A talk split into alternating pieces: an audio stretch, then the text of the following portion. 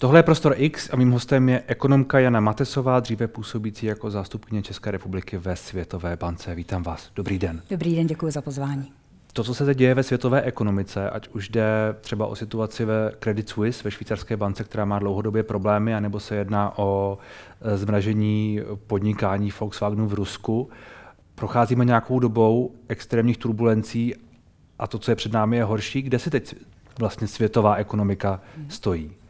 To jste řekl velmi přesně. Procházíme dobou hmm. extrémních turbulencí a budeme ji procházet ještě nějakou dobu dál, eh, dokud bude jak jeden jediný voják ruský na Ukrajině a na suverénním území Ukrajiny. Vysvětlím proč.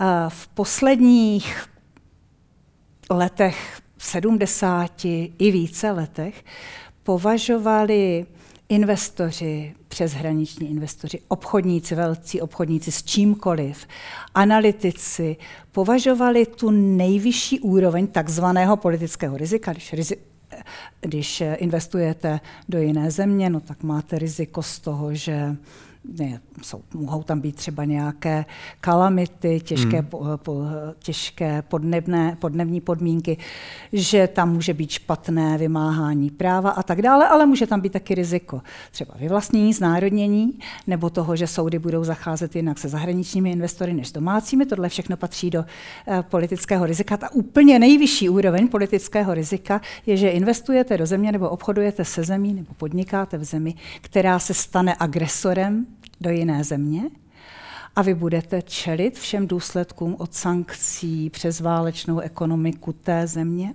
A nebo ještě hůř, že investujete do země, která bude nějakým agresorem napadena. Tohle bylo přes 70 let, tohle riziko, považované u všech zemí, do kterých vůbec má smysl investovat, pokud ten, to, ten podnik nebo ten investor není rizí hazarder bylo považované za nulové. To riziko bylo považované za nulové. Od února 2022 víme, že nulové není.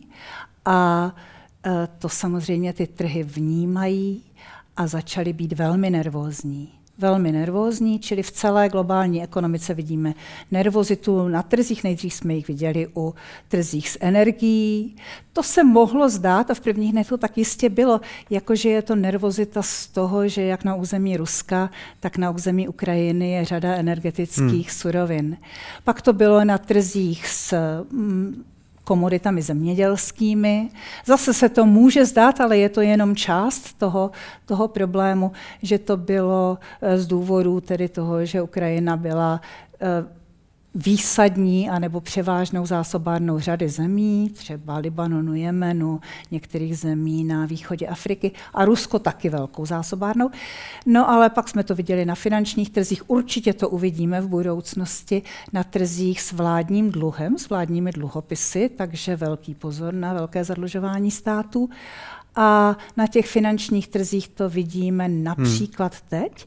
A to tím, že někteří akcionáři, střadatelé reagují nervně, v panice, nepřiměřeně na události, které jsou vzájemně nesouvisející. To, co se dělo v Credit Suisse, Credit Suisse je obrovská banka, ano, tak Samozřejmě eh, problém je ta, ta velikost, jenomže ona ty problémy měla už v předchozím roce, hmm. v předchozích dvou letech, vědělo se tam, vědělo se veřejně, čili finanční analytici a investoři a středatelé jistě věděli, že má nějaké problémy v zásadě, schrneme to z podvody, částečně možná proto, že prala peníze, eh, což u švýcarských bank eh, dokud respektoval ten švýcarský dohled, jak si tu úplnou temnotu, co se děje v bankách, se nikdy nedostane ven, to už ale v posledních mnoha letech není pravda. A, takže tohle mohlo hrát roli. E, nicmé, a druhá věc byla, že některá Eh, řekněme, velice riziková aktiva v tom účetnictví. Credit Suisse nebyla účtována jako riziková, byla účtována hmm. jako perfektní, spolehlivé investice. Jenže to se vědělo už dřív. Kvůli tomu se dělala restrukturalizace, vstoupil tam uh, saudský investor, saudská královská rodina prostřednictvím svého uh, suverénního fondu a nic se nedělo na bankovních trzích. Ale teď v té situaci vysoké nervozity, zvlášť když tedy ten největší investor, on nemá dominanci, ale je ze všech jednotlivých investorů největší, ten saudský řekl, už tam další peníze nebudeme nalévat, tak ti ostatní akcionáři si řekli, a tak tam je to asi horší, než si hmm. myslíme, hmm. a začali prodávat akcie. A vkladatelé, stradatelé si řekli, a tak raději pryč s těmi penězi. A to i kdyby Credit Suisse byla nej, nejzdravější banka na celém světě, jakože není, tak samozřejmě tohle by položilo každou banku. Nicméně ten původní impuls přišel z úplně jiné konstelace ve Spojených státech. Ve Spojených státech padá, zavírá se ročně řada bank, tradičně v těch letech po hospodářské krizi eh, to bývalo bývaly i desítky ročně. Výjimkou byly dva roky pandemie, protože prostě byly lockdowny a e, vklady spíš rostly. E, úrokové míry byly nesmírně nízké, čili rizikové investice vlastně nebyly rizikové. Ale jinak to je standardní jev a nesouvisí s tou problematikou Credit Suisse. Teď zmiňujete asi Silicon Valley Bank zejména. Ano, ano, Silicon Valley Bank, a tam byly dvě banky, třetí banka, potom to už je taková, ta třetí byla takové standardnější eh, bankovnictví. Nicméně eh, my nejsme v situaci roku 2008, 7, 6 ve Spojených státech. Ta regulace je podstatně jiná, hmm. než byla tehdy. To, co, by se, to, co se stalo tehdy, jako opakování, úplné opakování by se teď stát nemohlo. Když zmiňujete, že tohle všechno je vlastně zostřené tou válkou a tím, že ta nervozita na trzích a tak dále, že tu je to politické riziko, které tu nikdy předtím nebylo, nebo 70 let tu nebylo, tak ale nebyli investoři naivní, protože přece uh, Rusko 20, rok 2014 a Krym a předtím Gruzie a tak dále a válčí se jinde ve světě. Spojené státy válčily v Iráku. Já si vlastně říkám, jestli, jestli to, že tohle to nebylo nikdy bráno jako reálná hrozba, že to je vlastně zvláštní byli naivní. Otázka je, jest, kolik z toho je naivita a neinformovanost. Otázka a druhá otázka je, kolik z toho je prostě touha po zisku za každou cenu. Hmm. Pokud je, upozorněte na ten Irák, tak ale tam cenu, uh, tam eh, cílem nebylo ovládnutí. Já vím, že to není ale, úplně srovnatelné. A ale... kromě toho není úplně to, není ne. to úplně investiční. Ano, ano, není to úplně srovnatelné, ale prostě tanky byly v cizí zemi a tam něco dělali. Já... Uh-huh. Tak samozřejmě do Iráku soukromí hmm. investoři v těch dobách toho konfliktu neinvestovali. Rusko, ano, tam byli naivní. Já to nedokážu pochopit, jak to, že po roce 2014 hmm. tam spousta firm dál investovala dál, rozvíjela svůj biznis. Protože v roce 2014 tak eh, Spojené státy i Evropská unie eh, nastolili sankce, uvalili sankce na Rusko. Ty byly neobyčejně mírné proti tomu, eh, co nastalo před rokem a celou dobu od té doby ty sankce tehdy měly obrovský dopad na ruskou ekonomiku. Hmm. Na to, jak byly mírné, měly obrovský dopad. A uh, Rusku posloužili k tomu, že se připravilo, aby příště už ten dopad nebyl tak velký, například se stalo soběstačným v potravinách.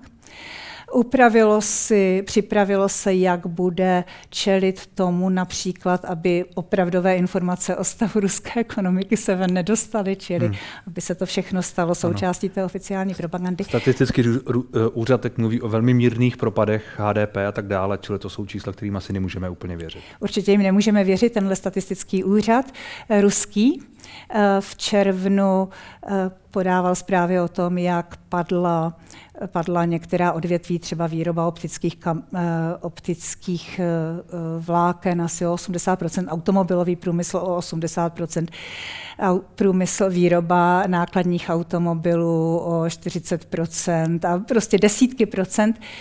Potom Ruský statistický úřad vydal v srpnu, někdy v polovině srpna zprávu o tom, že v druhém čtvrtletí minulého roku ekonomika ruská padla, se propadla o 12,5% a o dva týdny později zpřesnil ta data a řekl, že propadla se jenom o 4. Hmm. Čili prostě berme to tak, takhle, takhle se vykazovalo i v Československu hmm.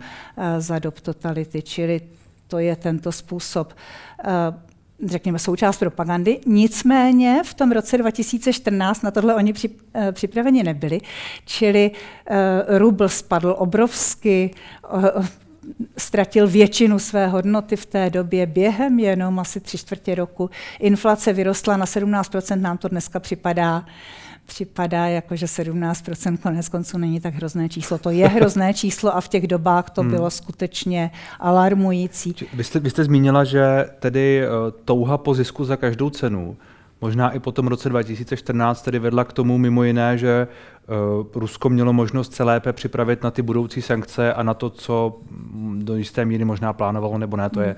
jako celá diskuze. Nicméně nepochybně tedy uh, se připravilo na ty, na ty další sankce a na to, aby je zvládalo i díky těm penězům, které plynuly, nevím, z Evropy, ze světa, odinut. Určitě ano. Rusko budovalo rezervy, své devizové rezervy. Pravda je, že v Rusku nemá mnoho příležitostí je investovat a rezervy nenechávají ty centrální banky ležet někde pod polštářem v šuplíku v trezoru, eh, ale investují je, aby nestráceli hodnotu. V Rusku ty příležitosti nebyly, takže oni jich měli spoustu peněz uložených v západní Evropě a ve Spojených státech, tak o ty přišli s mražením hned v tom prvním balíku sankcí.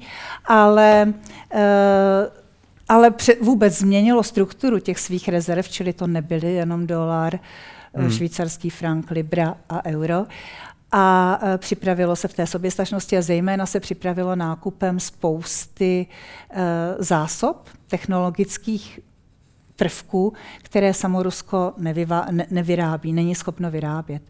Ale už v dubnu loňského roku guvernérka, ruská guvernérka Ruské národní banky varovala, že tyhle zásoby do uh, třetího čtvrtletí roku 2022 dojdou.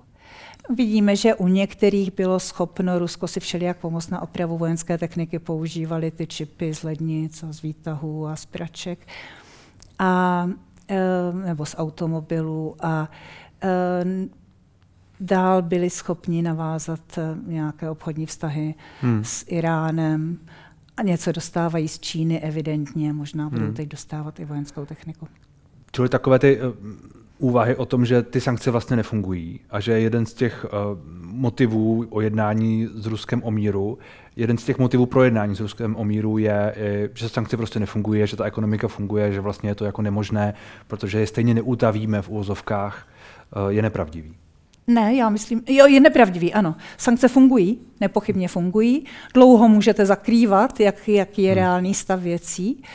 Uh, že by Rusko se dostalo do bankrotu, to si nemyslím, protože má ty všelijaké přátelé, kteří hmm. mají velké zásoby uh, rezerv, uh, směnitelných měn.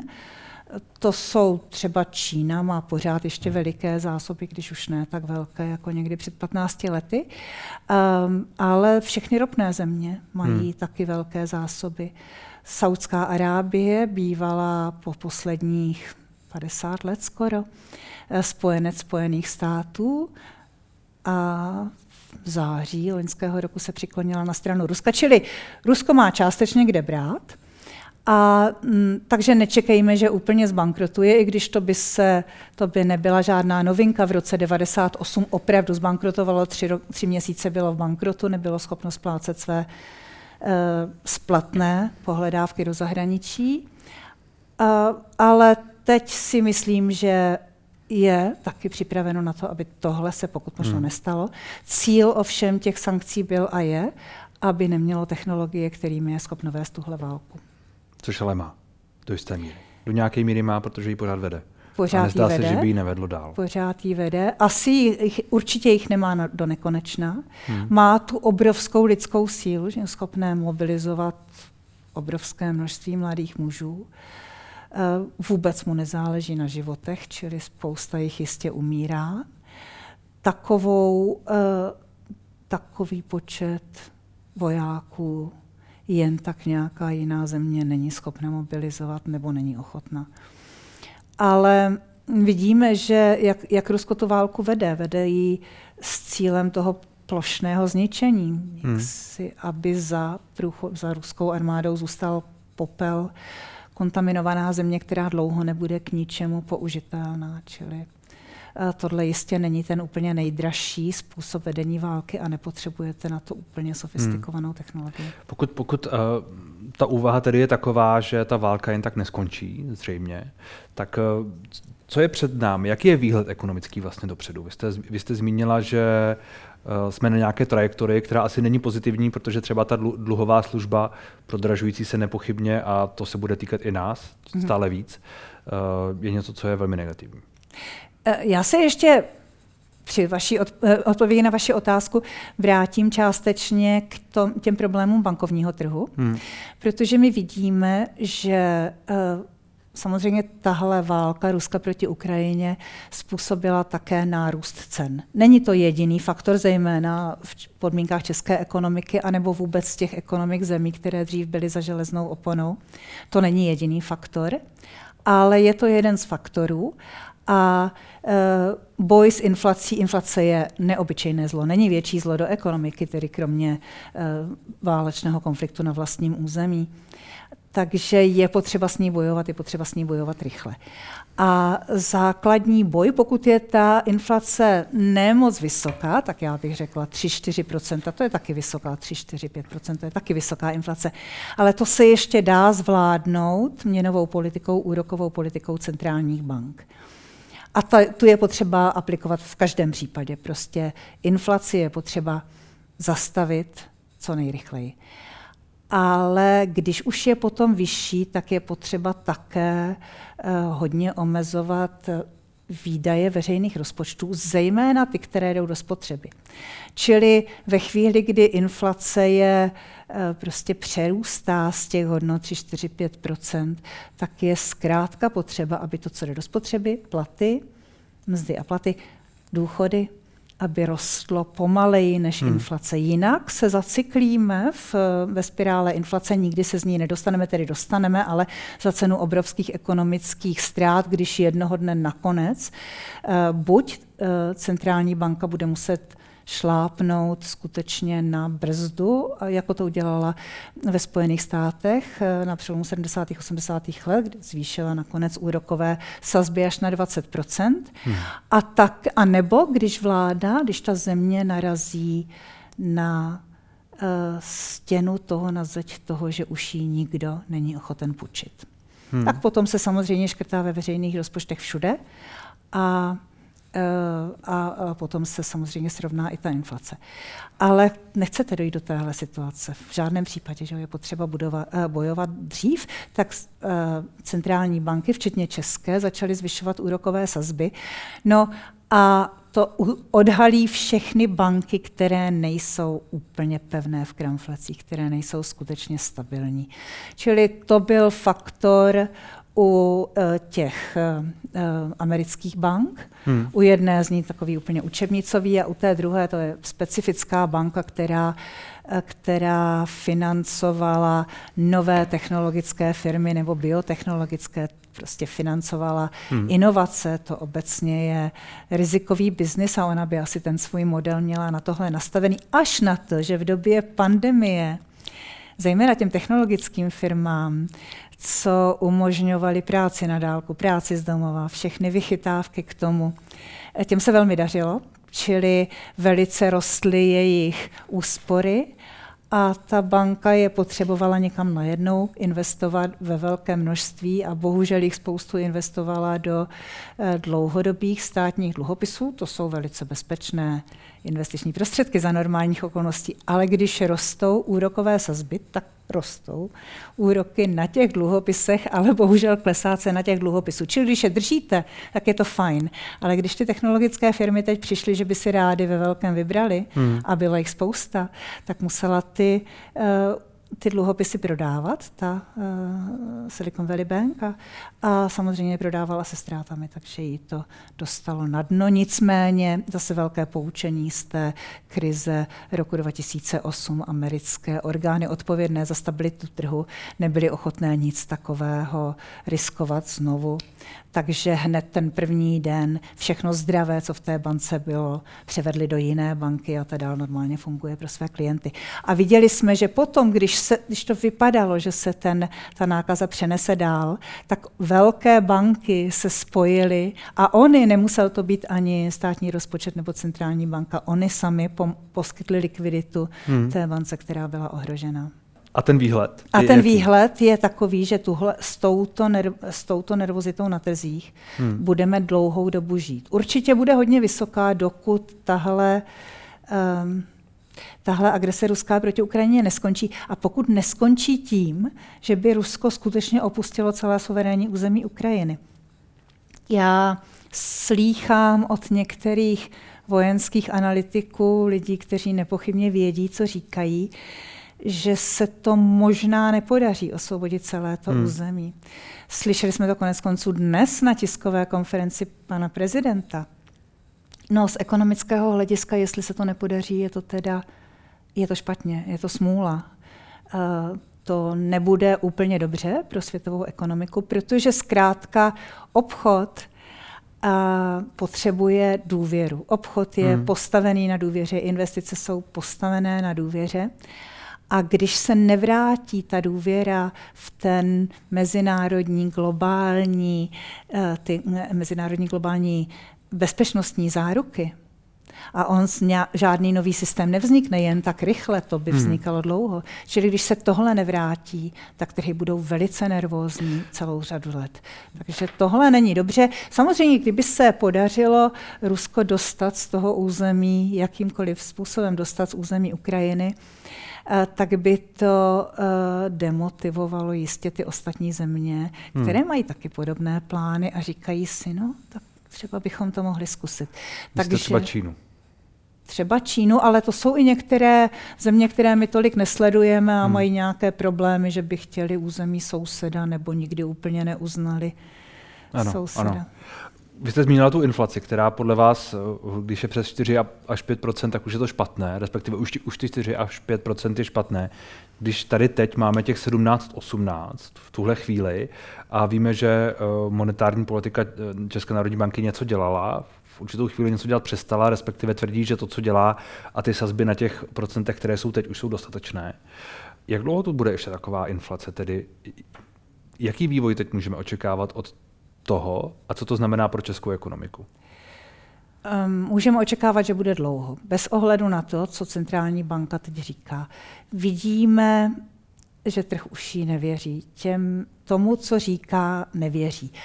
A není to ani tak úplně o tom, jak ty úrokové míry zvyšovala, i když já se nějak netajím, že si myslím, že určitě měla zvyšovat ještě v září, říjnu. Hmm aspoň trochu, aspoň jako signál, že to myslí s, eh, se snížením inflace co nejrychleji, že to myslí vážně. Nicméně eh, my vidíme, jak vypadají úrokové sazby nebo jak na desetiletých dluhopisech, na dlouhodobých dluhopisech. A ty jsou vysoké, ty jsou vysoké nad, vysoko nad tím Eh, cílem, inflačním cílem České národní banky. A není to tak v jiných evropských zemích nebo zemích na západ od nás. Čili tam finanční trh věří, že jejich centrální banky nebo Evropská centrální banka, případně Švédská mm-hmm. královská banka, že zvládnou tu inflaci a u nás tomu prostě nevěří. A ten základní problém měnové politiky v tuto chvíli myslím, je v tom, že ona už není účinná zkrátka tím, že finanční trhy už České národní bance tak úplně nevěří. Hmm. Co, eh, co to může znamenat pro českou repub- eh, ekonomiku? No, eh, co to může znamenat pro českou ekonomiku a pro český, českou společnost? Ani pro jednu to není dobré. Inflace má obrovské náklady. Hmm. Má náklady samozřejmě ekonomické. Ne, já to spíš, já to spíš ta, ta otázka je spíš taková, že inflace je zlo, jak jste zmínila, nebo největší zlo vedle té samotné války, ehm, to jste zmínila a to, a to, to chápu. A pokud tedy v tuhle chvíli trhy nevěří České národní bance, tak eh, opravdu máme čekat, že tu bude takhle vysoká inflace myšleno přes 10%, třeba dva roky nebo tři roky? Já myslím, že přes 10% ne, ale in, i Česká národní banka při, uh, předpovídá, hmm. že za letošní rok, za celý ten rok, ta roční inflace v prosinci versus prosinec 2022 pořád bude dvouciferná. Hmm. A to je zkrátka, to, to, to by nemělo vůbec být představitelné. Ale uh, ale i potom, kdyby bylo 3, 4, 5% další řadu let, tak je to zkrátka špatně. Hmm. A bude to znamenat, že se budou samozřejmě úspory, úspory ztrácejí hodnotu.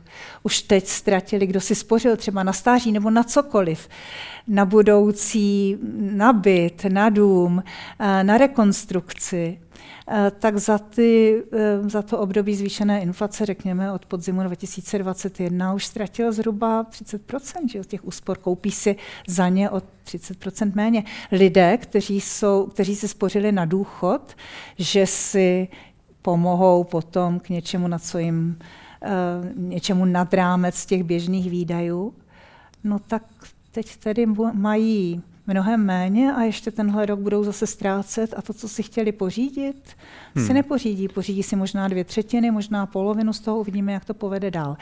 Eh, je to špatné, inflace je nesmírně špatná i pro eh, podniky, protože jim se špatně optimalizuje, kolik mají vyrábět, kolik mají nakoupit.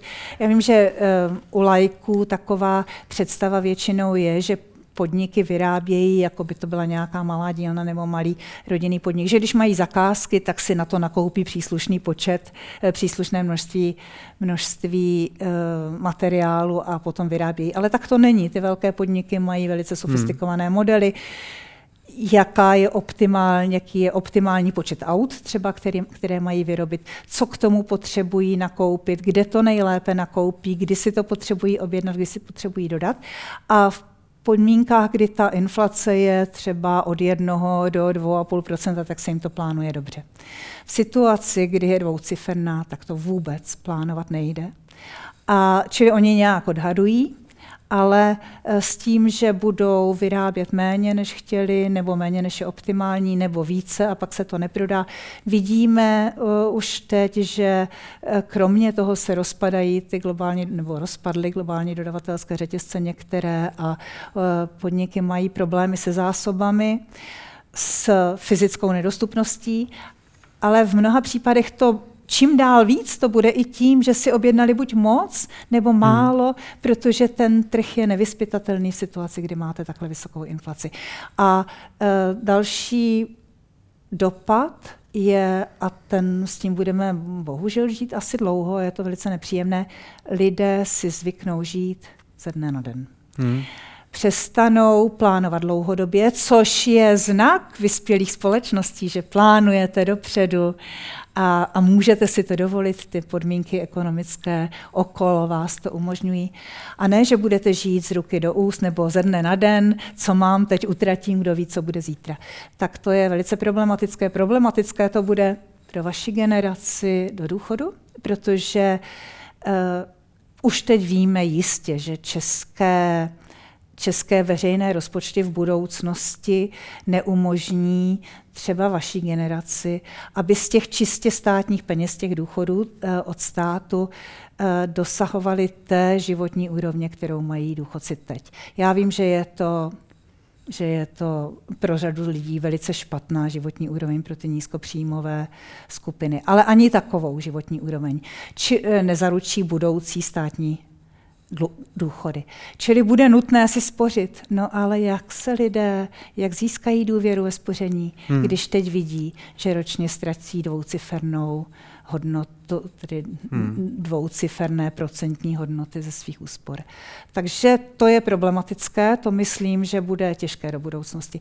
Kromě toho vidíte, co to dělá s veřejnými rozpočty. Teď ta veliká diskuse o valorizaci důchodů. Ano, ano. O žádnou valorizaci by nešlo, kdyby nebyla inflace tak ano, vysoká. Ano, Čili když nebude takhle vysoká hmm. inflace, tak nemáme ten problém. Otevřela se eh, řada otázek v tom, co jste říkala a jedna z nich je, která mě napadá jako možná před závorku, je ta, proč, pokud Česká národní banka nemůže nic dělat s inflací, co tedy kdo, kdo může dělat? Můžeme jenom čekat, až skončí válka, nebo vláda může něco dělat a nedělá to? Možná vy jste zmínila ty výdaje, které se mají omezovat, pokud je vysoká inflace a já myslím, že vláda je příliš, to asi příliš nedělá, možná teď to dělá v souvislosti s tou valorizací důchodů, ale to asi není dostatečné.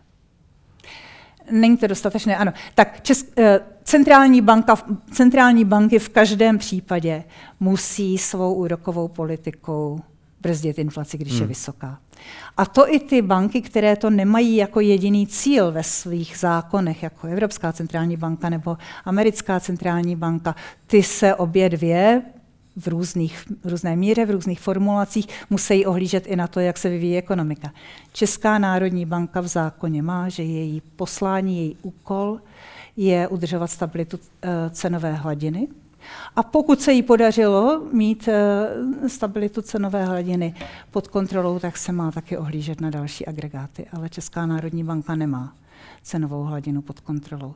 Čili musí se o to dál usilovat. Hmm. Ona to, to samozřejmě částečně usiluje dál a přispívá tomu tou, tím, tou politikou silné koruny, ale ve chvíli velmi nervózních globálních trhů, v nichž koruna je pořád vnímána jako ta měna z periferie. To prostě není euro, není dolar, není švýcarský frank, není japonský jen nebo britská libra.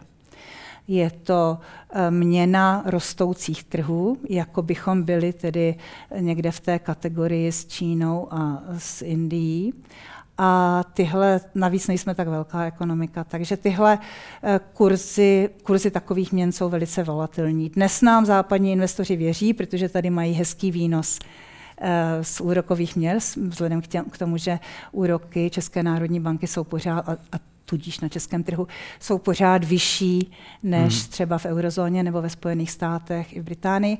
Ale ve chvíli, kdy se začnou bát nějakých dalších otřesů, tak velice rychle odsud ty prostředky stáhnou. To se může samozřejmě stát. Nicméně to, že máme teď silnou korunu, pomáhá nákladu na energie, na dovozy energií, protože ty jsou tím pádem nižší, čili to trošku stahuje inflaci. Na druhé straně vidíte, že, invest, že uh, exportéři už si velmi stěžují na silnou korunu, protože jim to komplikuje vývoz. Máme obchodní bilanci, což je rozdíl mezi tím, co Česká republika inkasuje z vývozu a to, co platí za dovoz. Máme poprvé v historii České republiky uh, už několik čtvrtletí za sebou negativní. Je to pochopitelně tím, že byly nějakou dobu hmm. vysoké ceny energií, ale ty už výrazně klesají a teď se začíná bohužel projevovat i to, že český export, který je strašně důležitý pro českou ekonomiku, že je brzděn tou silnou korunou. Čili Česká národní banka musí dál dělat, co se dá, myslím i v té kurzové politice a také v tom, jak eh, projevuje vůči trhu odhodlání, že, eh, že s inflací bojovat bude. Když Česká národní, představitelé České národní banky řekli, že kurzy budou, úrokové sazby budou, pardon, ne kurzy, úrokové sazby budou dlouhodobě stabilní, no tak to přesně dalo těm zahraničním investorům víru, fajn, tak tady nedojde k tomu, že bychom ze dne na den hmm. Eh, ztratili hodnotu své investice, kterou jsme vložili do české koruny. Vedle toho musí samozřejmě vláda výrazně snížit uh, ty své deficity výrazně. My máme obrovský deficit rozpočtu v té podobě, kterému se říká strukturální deficit. To je takový deficit, který i kdyby ekonomika se dala do růstu a zázračně rychle rostla, tak jeho se nikdy nezbavíme. Hmm. Čili to, toho se nejde zbavit jinak, než buď zvýšením daní, anebo snížením výdajů, nejlépe obojí. A to musí vláda dělat. Dál musí uh, respektovat to, že příjmy, které mohou posilovat spotřebu, tak zkrátka nemohou růst o inflaci. Tečka. Nemohou růst o inflaci. V soukromém sektoru samozřejmě podniky nemají na to, aby udržovali uh, tempo s růstem inflace ve sv- v růstu svých uh, těch hmm. mest nebo platů, které vyplácejí. A zase vidíme třeba v Německu, že podniky, že odbory, které jsou velice silné, ty podnikové odbory uh, v Německu, tak s, vla, s, eh, s podniky nevyjednali, se zaměstnavateli nevyjednali ani tak, vyjednali ještě střídmější růst mest oproti jejich inflaci, než byl ten růst u nás. Čili oni si pamatují uh, skoro bych řekla ve své DNA, si pamatují, že kdysi u pradědečku, u dědečku byla doba, kdy měli hyperinflaci se strašnými hmm. důsledky, konec konců až vedoucí k nástupu nacismu. A e, také si pamatují se 70. 80. let stagflaci, čili proti tomu Ten tlak na to, aby se zvýšily důchody o, o inflaci, aby, aby se ta valorizace proběhla tak, jak měla proběhnout. Uh, a obecně tlak na to, aby se zvyšovaly uh, mzdy co nejvíce, vede k tomu, že ta inflace bude další a bude vyšší. Ano. Tak to je. Ano, to živí. To hmm. je jak když do ohně přiléváte ano. benzín, takže to je to. Je to. a ta, ta druhá věc, čili ten, ten výdaje a příjmy státního rozpočtu, bavíme se o zvyšování daní, které je podle vás nevyhnutelné, a škrt, škrtání ve výdejích, které je taky nevyhnutelné. To jsou dvě věci, které se budou muset nějak doplnit, aby prostě těch 200 miliard plus už teď asi v tuhle chvíli zmizelo ideálně co nejdříve. Ano. A věříte, že k tomu dojde? Máte pocit z té veřejné diskuze mimo jiné politiků, um, že se tohle všechno stane? Jednoho dne se to stane. Jednoho Ale dne se to, to bude muset stát. Ano, jednoho dne se to bude muset stát hmm. a nebude na výběr. Já tady k tomu pořád mám um, ten příběh Řecka, řecká cesta není o nějakých poměrech zadlužení k HDP nebo ani deficitu k HDP. Řecká cesta je o tom, že z jakýchkoliv důvodů, třeba morálně úžasných, sociálně jistě obhajitelných, si jednoho dne společnost zvykne na to, že veřejné rozpočty mají dávat na všecko, i když na to nemají. Hmm. V domácnosti by to nešlo, Ono by bylo hezké v nějaké domácnosti s průměrným e, příjmem, když mají e, syna, který je skoro geniální, e, takže mi mu věnovali Lamborghini. No prostě na to nemáte, tak nebude. Ale na úrovni toho státu se pořád zdá, že si přece jde půjčit. A ten příběh Řecka byl takový, že Řecko bylo nesmírně po válce, nesmírně, nesmírně chudá země, opravdu velmi chudá, nebo i před válkou, ale i po válce.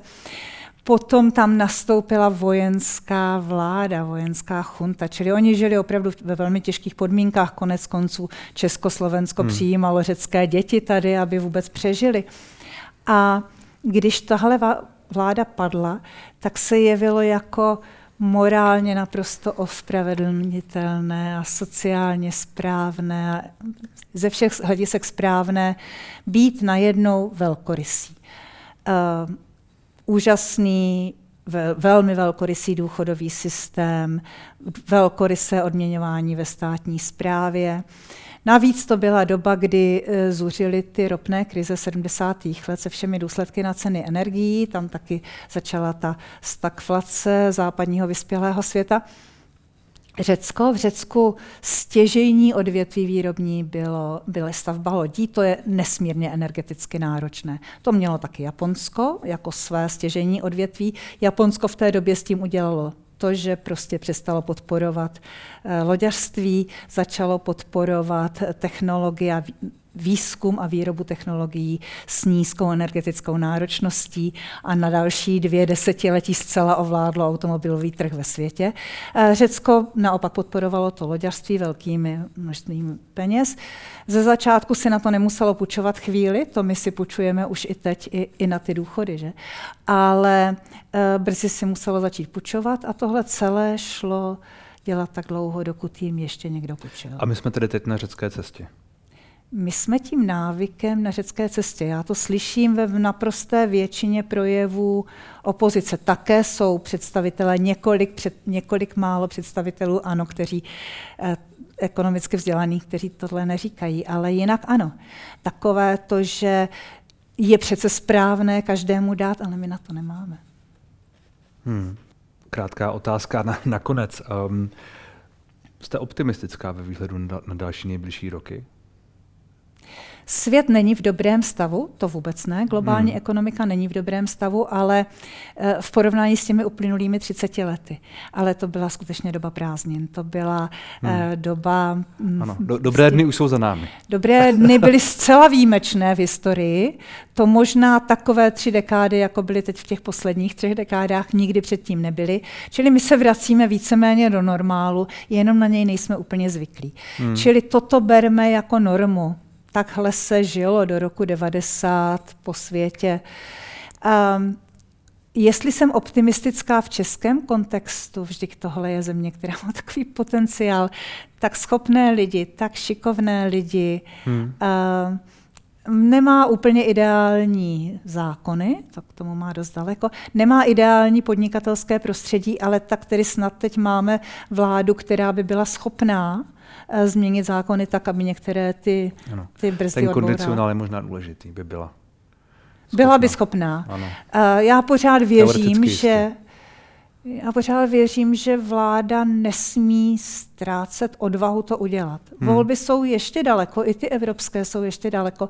A už teď teda uh, vytahovat kalhoty, jako že by nebyli případně zvoleni, když nejsme před Brodem, protože já si pořád myslím, že je velké množství argumentů, které jsou schopné přesvědčit, řekněme, 60% voličů, že věci, které bolí teď, eh, způsobí, že ty bolesti nebudou mnohem větší v budoucnosti. Hmm. Tak uvidíme, jestli se to stane. Já vám moc děkuji za rozhovor. Děkuji, nashledanou.